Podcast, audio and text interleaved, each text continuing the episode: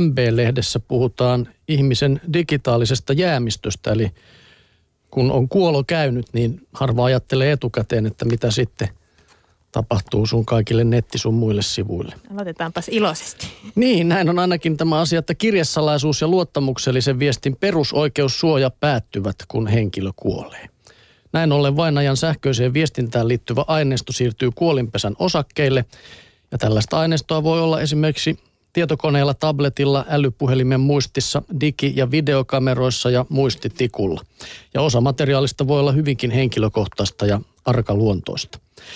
Toisaalta digitaalisen jäämistön joukossa saattaa olla tietoa merkittävästä digitaalisesta omaisuudesta, joka pitää ottaa kuolinpesän selvityksessä huomioon.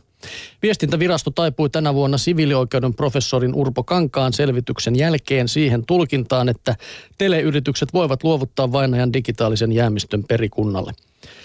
Aiemmin luovuttamisen katsottiin loukkaavan televiestinnän luottamuksellisuutta. Jos perittävä ei ole antanut määräystä sähköisestä jäämistöstään tai ei ole jättänyt salasanojaan perillisille, perittävän sähköisiin valokuviin ja dokumentteihin käsiksi pääsy voi osoittautua hankalaksi. Ne voivat sijaita vaikkapa amerikkalaisella palvelimella. Kangas neuvoa, miten perittävä voi estää perillisiään tutustumasta sähköiseen jäämistöönsä. Professorin mukaan hyvin yksinkertainen ja toimiva tapa on irrottaa tietokoneen kovalevy ja hakata se tuusan nuuskaksi. Tässä oli tällainen tieteellinen lähestymistapa. Professori oli tämän nyt no niin. kertonut. Mutta on hänellä hienostuneempikin tapa. Se on käyttää viestien tallentamiseen niin kehittynyttä salausohjelmaa, etteivät perilliset voi murtaa sitä. Perittävä voi myös määrätä testamentissaan, että perilliset eivät saa lainkaan nähdä hänen yksityisiä sähköpostiviestejään tai että hänen viestinnässään käyttämät laitteet on romutettava.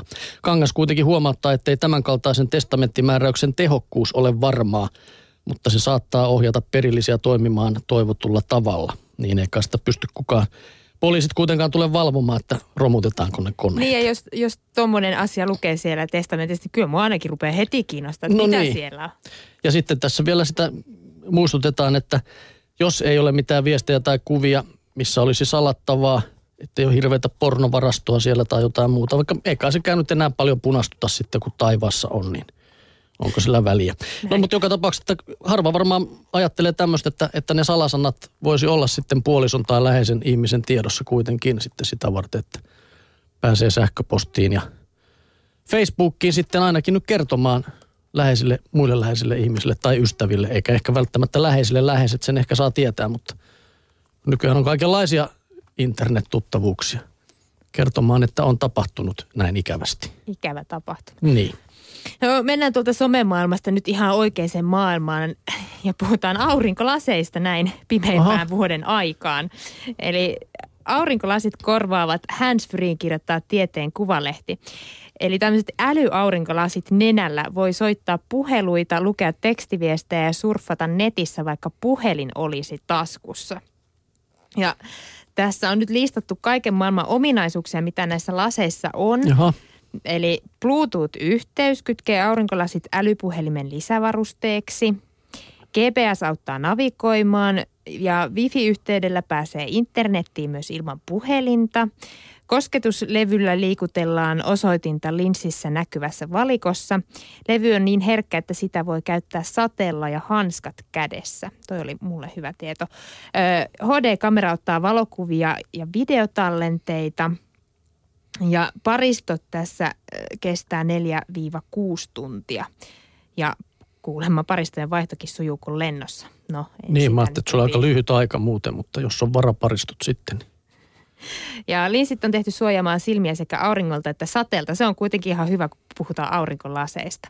Ja painoa näillä laseilla on 60 grammaa, mutta suurin juttu sen lisäksi, että nämä ei ainakaan mun tyylisilmää hirveästi hivele, on se, että arvas paljon just, että näistä pitää pulittaa. 200 euroa. Tupla ainakin, 470 okay. euroa. Eli... No joo, on siinä kyllä. Tuo on aika, tietysti ihan hyvä idea, että, että jos, millainen se näyttö sitten, sitten tota, niin, tässä itse kävellessä. Käytte... Ajattelin, että se niin jotenkin häiritsisi kyllä sitten, kun No tai niin. ehkä sen saa poiskin kytkettyä. Sitä mä mietin, että kuinka, kuinka epäturvallista tämä on, että katsoa YouTube-videoita ja pyöräillä samaan aikaan. no se ei ehkä tosiaan onnistu, että, että ehkä sitä voi pysähtyä ja katsoa vaikka GPSstä, mihin pitäisi mennä. Että on, toi on nyt sitten hienompaa kuin, että sä katsoisit puhelimesta sen, niin, niin sä voit sen tar- katsoa suoraan tosta. Kai se sitten on tarpeellista sekin jollekin. Voi olla. No sitten otetaan tältä Tieteessä tapahtuu lehdestä tällainen tutkimus suomalaisten suhtautumisesta tieteeseen ja tieteellistekniseen kehitykseen. Tästä ilmenevät muun muassa kansalaisten kiinnostavimmaksi kokemat tieteen alat, parhaiten tuntemat tutkijat sekä näkemykset tieteen asemasta, merkityksestä ja hyödyllisyydestä. Tiedebarometrin laatijan tutkija Pentti Kiljusen mukaan tiede nauttii sekä instituutiona että nimettyinä organisaatioina suomalaisten suurta luottamusta. Yliopistoihin ja korkeakouluihin luotetaan lähes yhtä vankasti kuin poliisiin ja puolustusvoimiin.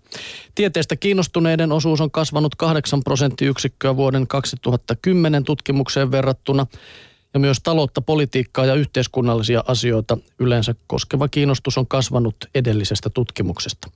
Kolme neljästä vastaajasta pitää ympäristö- ja luontoaiheita kiinnostavina. Kakkossian saavat, saavuttavat yhteiskunnalliset asiat yleensä. Kaksi kolmesta ilmoittaa seuraavansa kiinnostuksella tiedetutkimus ja teknologia-aiheita. Ja kiinnostavimmaksi tieteenalaksi koetaan lääketiede.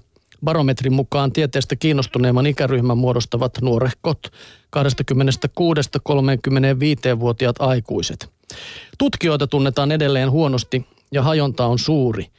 Tunnetuin, eli kyselyssä merkittävä nykyisin toimiva tieteen harjoittaja on ylivoimaisesti, osaatko arvata tai tuleeko sulla mieleen ketään tieteentekijää? Mm, no mun pitää olla niin tylsä, että en mä keksinyt tähän hätääkö Esko Valtaoja. No se ei ollut yhtään tylsästi, koska se oli tämä tähtitieteilijä setä juuri, joka, jonka kaikki tuntee tällä hetkellä. Kyllä se näin taitaisi olla mullakin, että jos Hyvin ei häntä olisi mies. olemassa, niin en osaa sanoa ketään. Ja väittämäaineisto sisälsi myös tieteen ja kansalaisten suhteeseen yleisellä tasolla liittyviä näkökohtia. Näkemys, jonka mukaan tiede elää liian eristyneenä muusta yhteiskunnasta norsunluutorneissaan vailla riittävää kosketusta ihmisen arkeen – saa lähes joka toisen hyväksynnän. Riittäväksi sitten kosketuksen kokee vajaa neljännes. Onko riittävä kiinni kosketus tieteeseen ja tällä. Se on mulla ainakin.